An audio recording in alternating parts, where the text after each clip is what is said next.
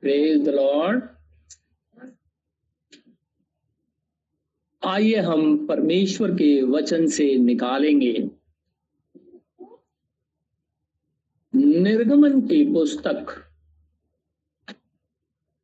और उसका ग्यारह अध्याय। निर्गमन की पुस्तक।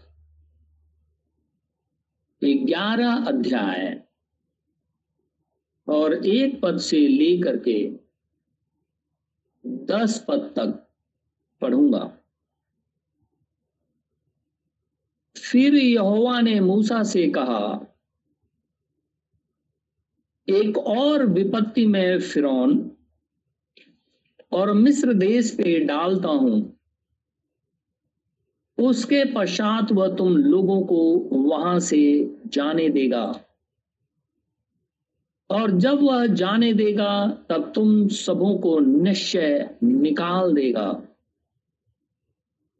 मेरी प्रजा को मेरी यह आज्ञा सुना कि एक एक पुरुष अपने अपने पड़ोसी और एक एक स्त्री अपनी अपनी पड़ोसन से सोने, चांदी के गहने मांग ले।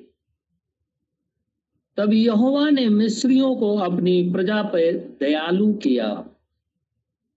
इसके अतिरिक्त वह पुरुष मूसा, मिस्र देश में फिरौन के कर्मचारियों और साधारण लोगों की दृष्टि में अति महान था।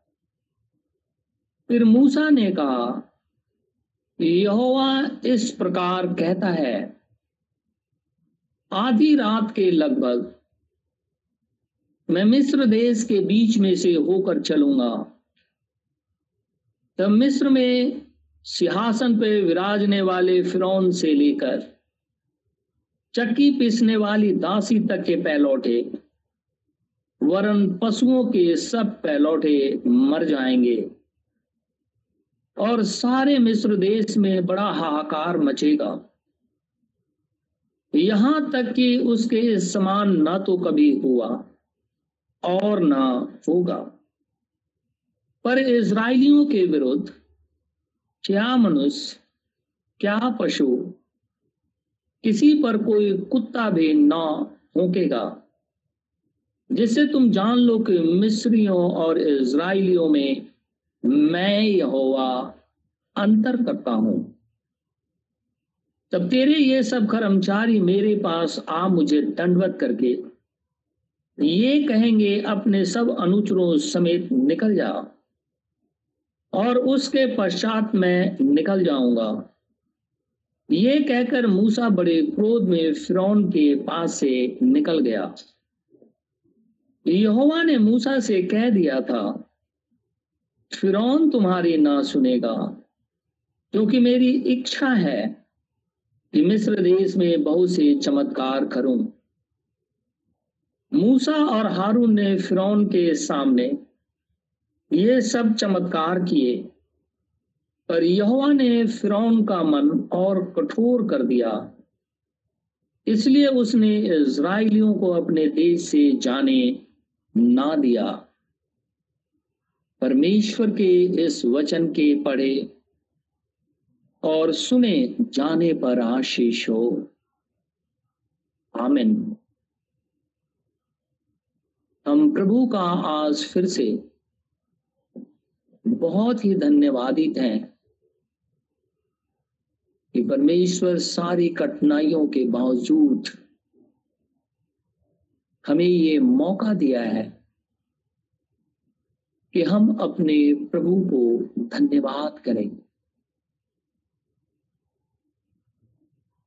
उसके सन्मुख बैठें और अपने पापों को मान लें। मैं रोज एक ही बात कहता हूँ हर मीटिंग में। अपने गुनाहों को खुदा के सामने मान लें। क्योंकि परमेश्वर अति पवित्र है और कोई भी गुनाहगार जिसके वस्त्र धुले नहीं है, वो पवित्र स्थान में प्रवेश नहीं कर सकता है। इसलिए उसको अपने वस्त्र धोने ही होंगे। ये कपड़ा नहीं जो मैंने पहना या आपने पहना। लेकिन वो पाप का चोगा जो हमारे अंदर में भरा हुआ है, उससे हमें अपने आप को अलग करना ही है। और जो मनुष्य ये सोचता है कि बिना पश्चाताप के पापों के साथ स्वर्ग के राज्य में प्रवेश करूँगा, वो सबसे बड़ी भूल में बैठा हुआ है। क्योंकि कोई भी पाप पवित्र स्थान के अंदर में प्रवेश नहीं कर सकता है। इसीलिए खुदावन खुदा ने पापों का पश्चाताप ठहराया है। हम प्रभु का आज फिर से धन्यवादित है कि हम सभी जन परमेश्वर की उपस्थिति में बैठे हुए हैं। यीशु मसीह कहता है, जहाँ दो या तीन मेरे नाम से हाजिर होते हैं, वहाँ मैं उपस्थित होता हूँ। तो हम सभी जन किसके नाम से बैठे हुए हैं? यीशु मसीह के नाम से। और यीशु मसीह कौन है? यीशु मसीह ही स्वयं कहता है, मैं अपने पिता के नाम से आया फिर पिता का नाम क्या है कि उस नाम को धारण करके वो पृथ्वी पे आ गया? Jesus Christ. क्योंकि ये उद्धार वाला नाम एलोहिम का है। इससे पहले वो एलोहिम था। मैं जो हूँ, सो हूँ था। यहोवा, शारोन, और जितने नाम आप जानते हैं, वो सब। लेकिन जब उद्धार की बारी आई तब वो इसी नाम से प्रकट हो गया। सिब्राइल ने आकर के इसकी गवाही दी और यीशु मसीह भी आगे चल करके कहने लगा, अगर तुम मुझ पे विश्वास करते हो तो मेरे भेजने वाले पे भी विश्वास करो, क्योंकि मैं उसी के नाम से आया हूँ। इस पृथ्वी पर बहुत से लोग दूसरे नाम से आ जाते हैं तो तुम लोग उसको ग्रहण कर लेते हो। लेकिन मैं अपने पिता के नाम से आया हूँ। और हम जानते हैं वो पिता का नाम क्या है। इसीलिए खुदावन खुदा कहता है, जहाँ दो या तीन मेरे नाम से हासिल होते हैं उनके बीच में मैं मौजूद हूँ। तो हम सभी जन परमेश्वर के नाम में बैठे हुए हैं, यानी यीशु मसीह के नाम में। इसलिए यीशु मसीह हमारे मध्य में मौजूद है। हम खुदावंद खुदा का बहुत ही शुक्रगुजार हैं। देखिए, आज चर्च सर्विस है। और मैं आधे घंटे, यानी ग्यारह बजने से दस मिनट पहले से मैं ट्राई कर रहा हूँ। कनेक्ट लेकिन ना लैपटॉप हो रहा है और ना ही फ़ोन फिर बड़ा आश्चर्य होता है। ऐसे ही समय में क्यों? दूसरे समय में क्यों? नहीं होता इसलिए ऐसा होता है जब हम खुदा के पास आते हैं, जो चीज़ें शैतान के वश में है, वो उसका इस्तेमाल करता है।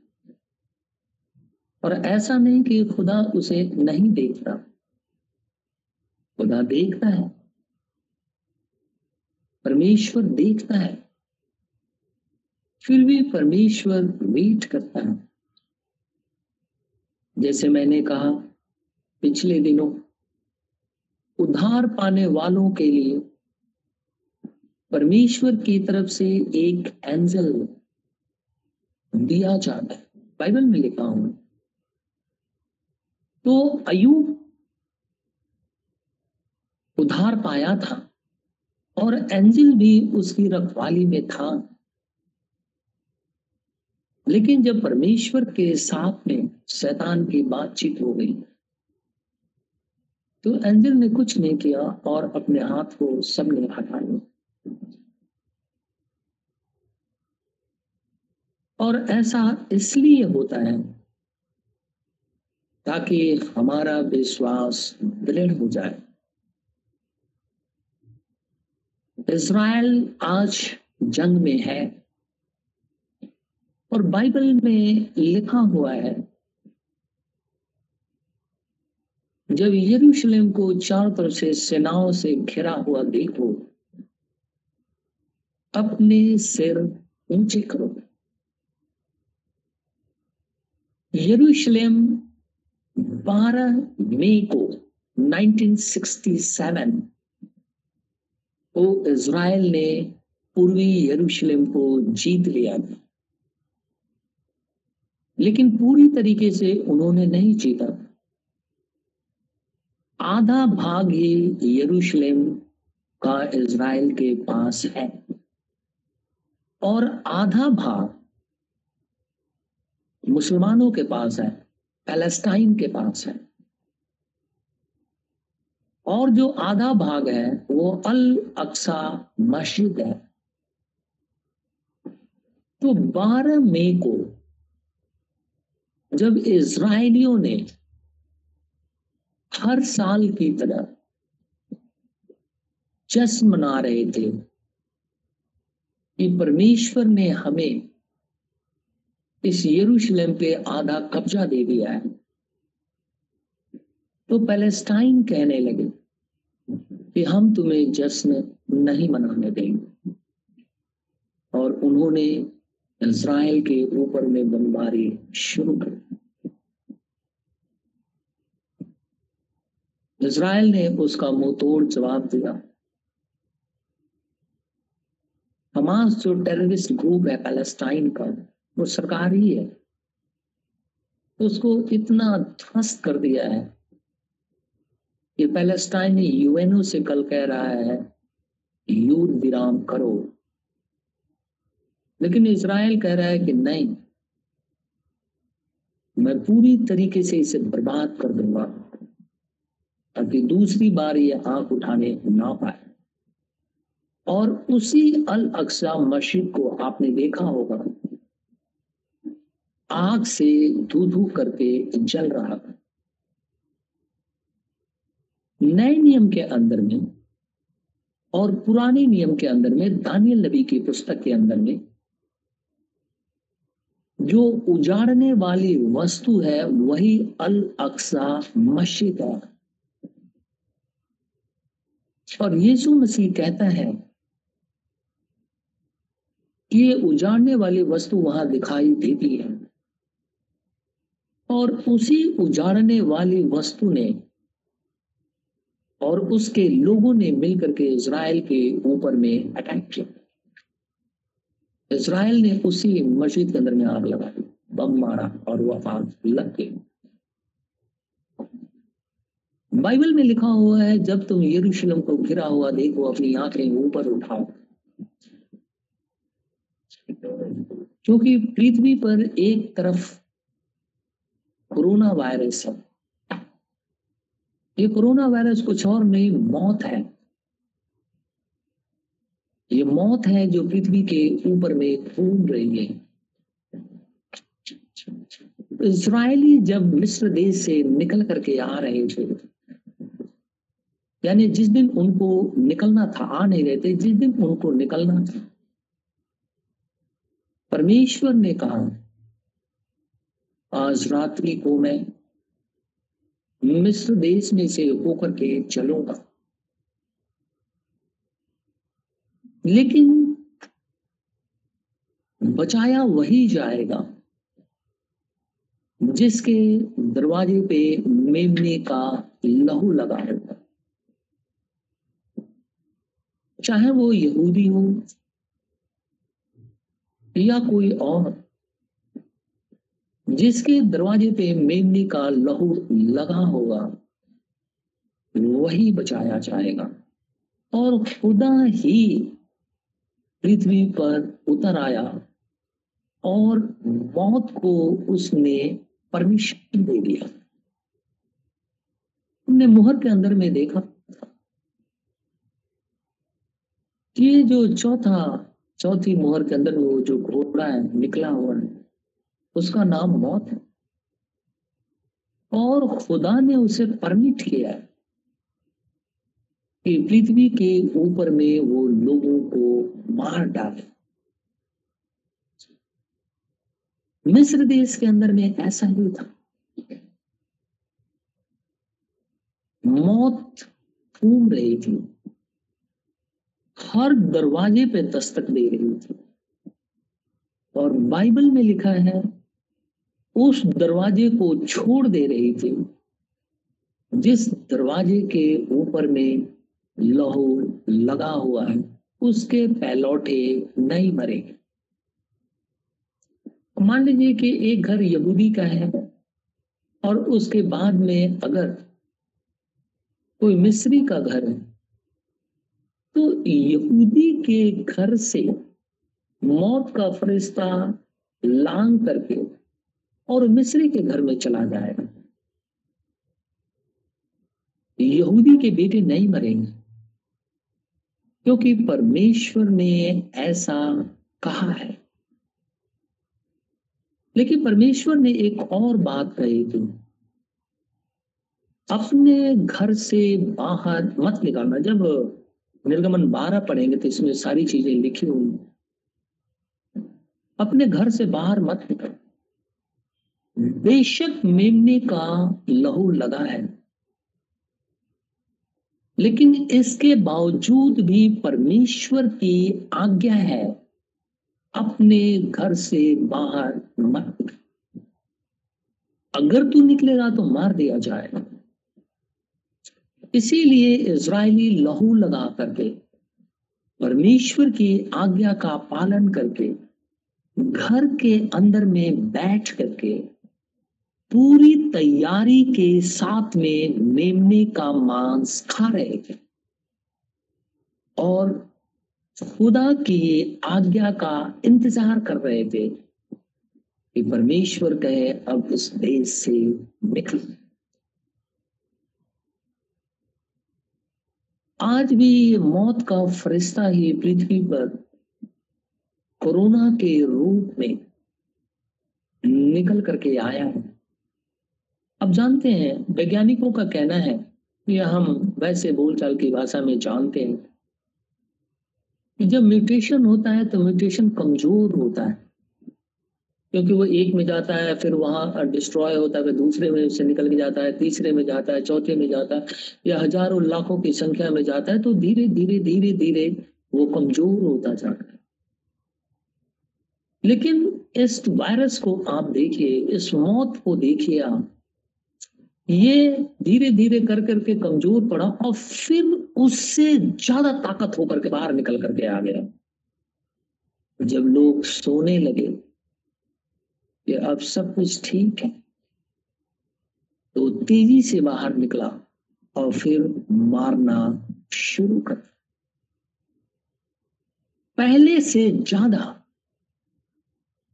सारी दुनिया ये कहती थी शायद अपने होप में कि 2020 निकल जाएगा 21 ठीक है। लेकिन 20,000 से ज़्यादा 21 21 में लोगों की मौत हो गई। लोग सो गए। परमेश्वर को पुकारना छोड़ दिया खुदावन, खुदा को पुकारना छोड़ दिया जीवित परमेश्वर के पास आना छोड़ दिया परमेश्वर की प्रेस करना छोड़ दिया मौत दुगनी रफ्तार से चलिया आज जितने भी फ़ोन कॉल्स मेरे पास आते हैं तो वो पास्टरों के विषय में कहते कितने एंड टाइम मैसेज के पास्टर मर गए। दिल्ली के पास्टर भी मर गए। बॉम्बे के पास्टर जो है, वो कितने मर गए। लेकिन खुदावन खुदा का मैं बहुत शुक्रगुजार हूँ। ये मौत हमारे मैंने मेरी मेरी पत्नी या मेरी बेटी के ऊपर में साया करने की कोशिश की, लेकिन परमेश्वर ने उसे एक क्षण के अंदर में बाहर निकाला अब जानते हैं, बीस तारीख को मेरी तबीयत बहुत खराब है। लेकिन खुदावन, खुदा ने मुझे एकदम बाहर निकाल दिया तो मेरी पत्नी को नहीं और आज जब लोग मुझे फ़ोन करते हैं, ये पास्टर मर गए, वो पास्टर मर गए। वो एंड टाइम पे तो मुझे बहुत अफसोस हो मिस्र देश के अंदर में मौत का फरिश्ता था। क्यों? क्योंकि कलिसिया को अब बाहर निकलना था। आज भी मौत का फरिश्ता हर दरवाजे पे जाता है। और वहाँ ये देखता है, क्योंकि यहाँ भी कलिसिया अब चलने के लिए तैयार है, क्योंकि वो धीरे धीरे वो दृढ़ होती जा रही है। दानियल नबी कहता और यीशु मसीह कहता है, वो जानने वाली वस्तु जब तुम्हें यरूशलेम के अंदर में दिखाई दे, तुम इस बात को जानना। आज ये बारह मे को उसी उजाड़ने वाली वस्तु के अंदर में आग लगा दी जब इसराइली जश्न मना रहे थे। जश्न इसलिए मना रहे थे कि परमेश्वर ने उनको वो यरूशलेम 1967 को दे दिया था और आधा रह गया है और बाइबल के अनुसार वो आधा भी ले लेंगे। अब ना जाने, आज ही ले लें। ये तो खुदा जान।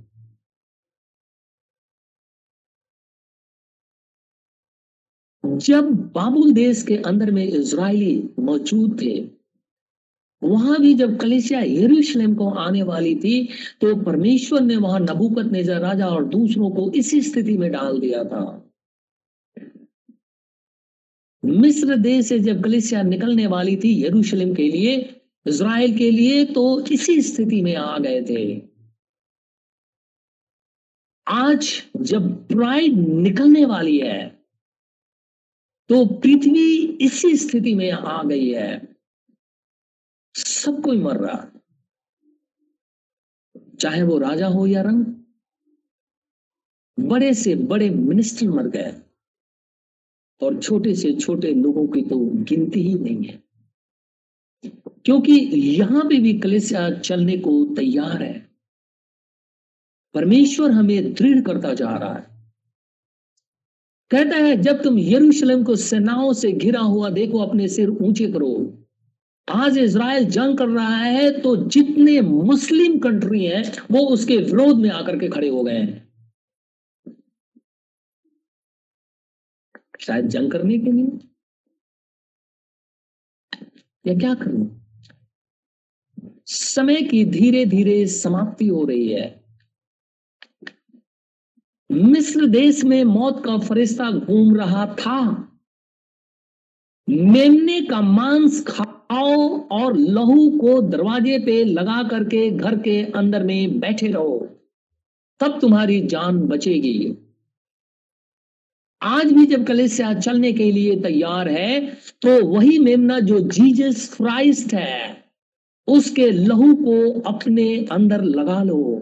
और वो वचन है, उसको ग्रहण कर लो, ताकि ये मौत का फरिश्ता छूने ना पाए। वो कोशिश कर सकता लेकिन उसके पास इतनी ताकत नहीं है कि वो खुदावन खुदा के लोगों को मार डाले। क्योंकि परमेश्वर कहता है, मैं तेरे संग हूँ। सेनाओं का यहोवा हमारे संग संग। ये सिर्फ़ बोलने के लिए नहीं है कि हम सिर्फ़ बोलते रहें और इसकी गहराई में ना उतरे। लेकिन ये ग्रहण करने की चीज़ है।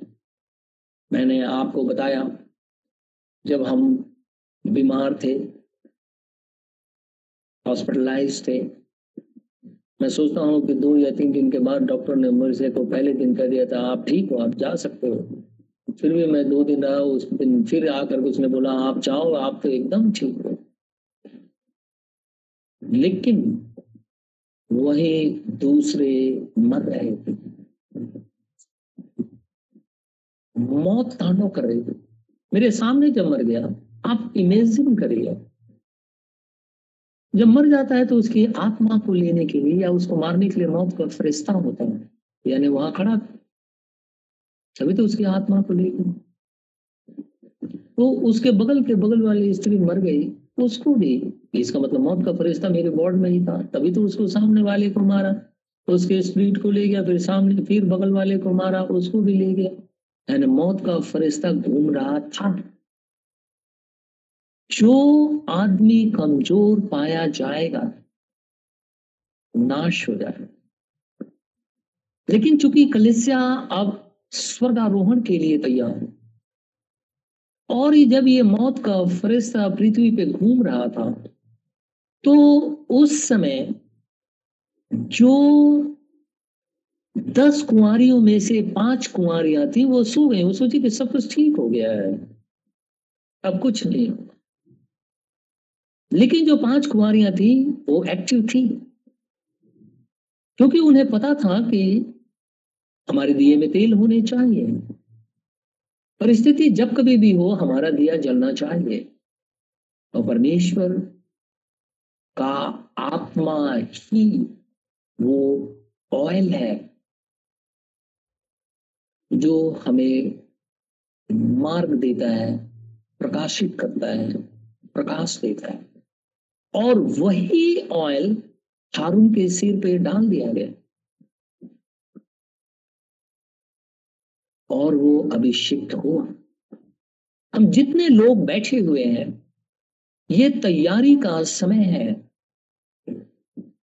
अपने आप को तैयार करें। ये सोने का समय नहीं है। एक दूसरे के लिए प्रार्थना करें। ये सोने का समय नहीं है। क्योंकि स्थिति बुरी है। हम अपने देश को देख सकते हैं। अगर हम विदेश को नहीं देख सकते तो अपने देश को देख सकते हैं। अगर परमेश्वर ने अपने हाथ को नहीं रोका, सब कुछ नष्ट हो जाए। अगर मिस्र देश की उस समय आबादी अगर एक करोड़ होगी तो एक करोड़ पहलौटे मर गए। क्योंकि पशुओं को भी मर रहे थे, पक्षियों को भी मर रहे थे, मनुष्यों को भी मर रहे अगर आज पृथ्वी की यही दशा रही। तो लाखों, लाख लोग जो मर रहे हैं और मर गए हैं, न जाने आगे क्या होगा। लेकिन ऐसी परिस्थिति इसलिए बनी हुई है क्योंकि दुल्हन का रैप्चर होने को अगर हम पूरी तैयारी के साथ नहीं है, अगर हमारे दिए में तेल नहीं है, अर्थात पवित्र आत्मा तो आप ये जानिए, कौन हमारा मार्गदर्शक हो? कौन हमें ले जाए कौन? क्योंकि पवित्र आत्मा यीशु मसीह निकुदमस से कहता है, हे निकुदमस, तुझे जल और आत्मा से जन्म लेना ही होगा। अगर तू ऐसा नहीं करेगा तो परमेश्वर के राज्य को देख नहीं सकता। यानी ये पाप में शरीर खुदावन, खुदा के उस पवित्रता को जहाँ पे परमेश्वर मौजूद है, देख नहीं सकता है, उसके लिए पश्चाताप करना ही होगा। और वो भी ईमानदारी से। बहुत से लोग ईमानदार नहीं होते खुदा के अंदर। अगर ईमानदार नहीं है, शैतान इसका फ़ायदा उठाता है। और मनुष्य को झूठ देता है। इसीलिए तैयारी का समय है। हर एक कलिसिया का भाई बहन अपने दिए में तेल रखे। एक दूसरे के लिए प्रार्थना करे। एक दूसरे के साथ में जुड़ा रहे। परमेश्वर की दुहाई दे। खुदावन खुदा की जय जयकार करे। अपने आप को खुदा के साथ जोड़े रहे। नहीं तो जिस दिन प्राण निकल जाएगा, पृथ्वी पर कोरोना से डर रहा है मनुष्य, लेकिन जिस दिन प्राण निकल जाएगा, उसकी जर्नी जब शुरू होती है तो करोड़ों, अरबों अरबों अरबों साल तक न जाने खुदा जानता है, उसकी आत्मा तड़पेगी। तो कौन अच्छा? पश्चाताप कर लेना, खुदा को ग्रहण कर लेना, ये अच्छा। या खरबों वर्ष तक तड़प तड़प करके मरना। मिस्र देश से जब कलिसिया निकलने को थी, खुदा पृथ्वी पर था। वो कह रहा था, मैं मिस्रियों के बीच में से होकर के चलूँगा। आज ये मौत का फरिश्ता तांडव कर रहा है कोरोना के रूप में और दूसरी बीमारियाँ तो लोग भूल गए हैं। जबकि उससे भी लाखों लोग मर रहे हैं। वही मौत का फरिश्ता आज पृथ्वी पे मौजूद है। यरूशलेम की स्थिति आप देख रहे हैं। ऐसी स्थिति में हम अपने आप को जांचें, अपने दिए में तेल भर लें। ये पूरी तैयारी का समय है। ताकि हम तैयार हो जाएँ और यीशु मसीह आए तो हम उसके संग चले जाएँ। हर एक भाई बहन कलिसिया के लिए दुआ करें। और उन विश्वासी भाई बहनों के लिए भी, जो हमारे लिए भी दुआएँ करते हैं। और हम अपनी तैयारी को जारी रखेंगे। हम अपने वस्त्र को गंदा नहीं होने देंगे। हम अपने अंदर में कोई गंदगी अब नहीं समेटेंगे। हम यीशु मसीह को ग्रहण कर लेंगे और पवित्र आत्मा हमारे अंदर में राज्य करेगा ताकि ये मौत हमारे दरवाजे पे दस्तक देने ना पाए। खुदा हम सबको आशीष और बरकत दे। आमीन। प्रार्थना करेंगे। सर्वशक्तिमान जीवित दयालु, धर्मी परमेश्वर, हमारे उद्धार करता प्रभु यीशु मसीह, हे प्रभु, पृथ्वी को तूने ऐसा नहीं बनाया कि पूरे पृथ्वी के ऊपर में केवल वायरस बीमारियाँ फैली रहे। लेकिन आरंभ में हम देखते हैं पृथ्वी पूरी तरीके से साफ़ और सुरक्षित लेकिन सरपंच ने तो उस खुदा मन खुदा के विरोध में काम करके पृथ्वी को बर्बाद कर दी लेकिन हे प्रभु, ये सृष्टि तो तेरी है। और मर्ज़ी तेरी ही चलती है। तू कहता है, कौन ऐसा है जो बिना मेरी आज्ञा के कुछ भी कर सकता हूँ? एक पत्ता नहीं हिला सकता। तो हे प्रभु, ये पृथ्वी और पृथ्वी पर जितने लोग हैं तो सबका सृष्टि करता तू ही है। तू रहम करेगा। पृथ्वी बचाई जाए। मेरे जीवित खुदावन, खुदा, अपनी कलिसिया के लिए विनती करता हूँ। ये तेरी बेटी और बेटियाँ हैं, जिनको मैंने ईमानदारी से तेरा वचन सुनाया है, ताकि ये लोग तैयार रहें। मैं चाहता हूँ तो हर एक कलिसिया के भाई बहन के सुधी ले। अगर कलिसिया का कोई भी भाई और बहन अभी भी कोरोना वायरस की चपेट में, बीमारी में या किसी और तकलीफ़ में फंसा हुआ है या कोई और बीमारी से दबा हुआ है। तो मैं उसे अपने उद्धार करता हूँ, प्रभु यीशु मसीह के नाम से उस बीमारी को और कोरोना को डांटता हूँ ताकि वो बाहर निकल जाए। वो कंप्लीटली हील हो जाए। इसी घड़ी ही ताकि से तेरी महिमा प्रकट हो। मेरे जीवित खुदा मन खुदा बहुत से रिक्वेस्ट आए जो लोग कोरोना से पीड़ित। वो चाहते हैं कि उनके लिए मैं दुआएँ मांगू। तो उद्धार करता प्रभु यीशु मसीह के नाम से कहता हूँ, वो हॉस्पिटल के अंदर में जहाँ कहीं भी पाए जाते हैं, वहीं पे वो हील हो जाए। ऐसा कर प्रभु,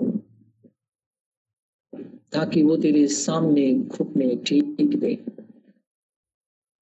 तो दया का धनी खुदावंद खुदा है। तेरे बच्चों से गलतियाँ होती हैं और जिसकी चपेट में ये कोरोना आ जाता है और मनुष्य को धर लेता है। लेकिन तू दया का सागर है और सर्व सामर्थ्य प्रभु परमेश्वर है। इसलिए जितने लोग भी कोरोना से पीड़ित है, कलिसिया और जितने भी और विश्वासी या और रिक्वेस्ट वाले सब हील हो जाएँ। यीशु नास्ती के नाम से हील हो जाएँ। ताकि इससे तेरी महिमा प्रकट हो। खुदा आत्मिक रीति से हमें तैयार हमारा दिल्ली शहर पे दया कर। हमारे देश के ऊपर भी दया कर। देख, लोग गोबर खाते हैं। कैसी स्थिति, शैतान ने किस स्थिति में उन्हें डाल दिया? है वो पॉटी खाते रहते हैं और कहते हैं, खा करके मर जाते हैं वो, और फिर भी तो उस खुदा को ग्रहण नहीं कर। नाना प्रकार से प्रभु ये इस स्थिति में अपने आप को लेकर के आए। सारी नदियाँ प्रभु जी लाशों से भरी हुई। सब कुछ ध्वस्ता दिखाई देता जा रहा है।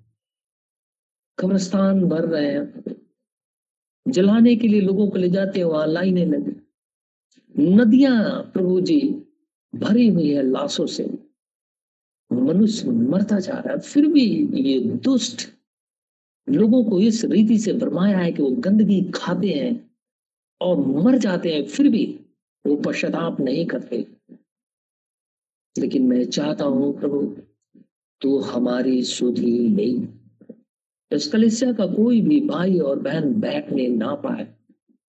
लेकिन वो दृढ़ तरीके से यीशु मसीह को ग्रहण करने पाए, क्योंकि समय नज़दीक हो गया, रोज नज़दीक होता जा रहा है। तेरे नबी की सारी भजद्वारियाँ पूरी होती जा रही पूरी दुनिया में हाहाकार मचा हुआ है। हमने अपनी आँखों से देखा, खुदा पहले सुनते थे या बाइबल में पढ़ते थे, उस गहराई तक लोग नहीं जाते। लेकिन अब तो हम अपनी आँखों से कोरोना को देखते हैं कि लाखों लोग मर गए मर रहे हैं, करोड़ों मर गए फिर भी खुदा लोगों के चैन नहीं है। ऐसी स्थिति के अंदर में मैं चाहता हूँ, प्रभु, हमारी सुधि नहीं ताकि हम तेरे लहू में छुपे रहे, क्योंकि तू हमारा टावर है। और जब हम टावर में छुपते हैं तो शैतान का कोई भी तीर, कोई भी गोली हमें लग नहीं सकती। मैं चाहता हूँ तू हमारी मदद कर। प्रभु जी, जिनको फाइनेंस की प्रॉब्लम हो जाती है इस कोरोना के समय में, तू उनकी भी सुधी ले।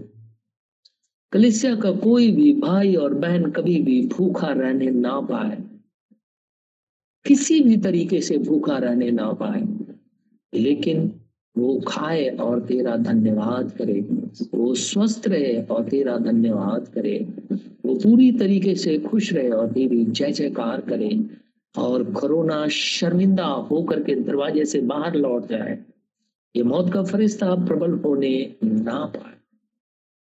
खुदावन, खुदा, हमारे लिए कार छोटी सी जो संगति तूने दी है, मैं चाहता हूँ तो इसके ऊपर अपना रहम बनाए रख। प्रार्थना अपने उद्धार करता यीशु नासरी के नाम से माँगता हूँ, इसे इसी घड़ी पूरा कर। आमीन। हमारे बाप, तू जो स्वर्ग में है, तेरा नाम पाक माना जाए, तेरी बादशाह है तेरी मर्ज़ी जैसे स्वर्ग में पूरी होती है, ज़मीन पर भी हमारी रोज की रोटी आज हमें दे। जिस प्रकार हम कसूरवारों को माफ़ करते, तू भी मेरे कसूरों को माफ़ कर। हमें अजमाइश न पड़ना परंतु बुराई से बचा, क्योंकि बादशाह कुदरत और जलाल हमेशा तेरी Amen.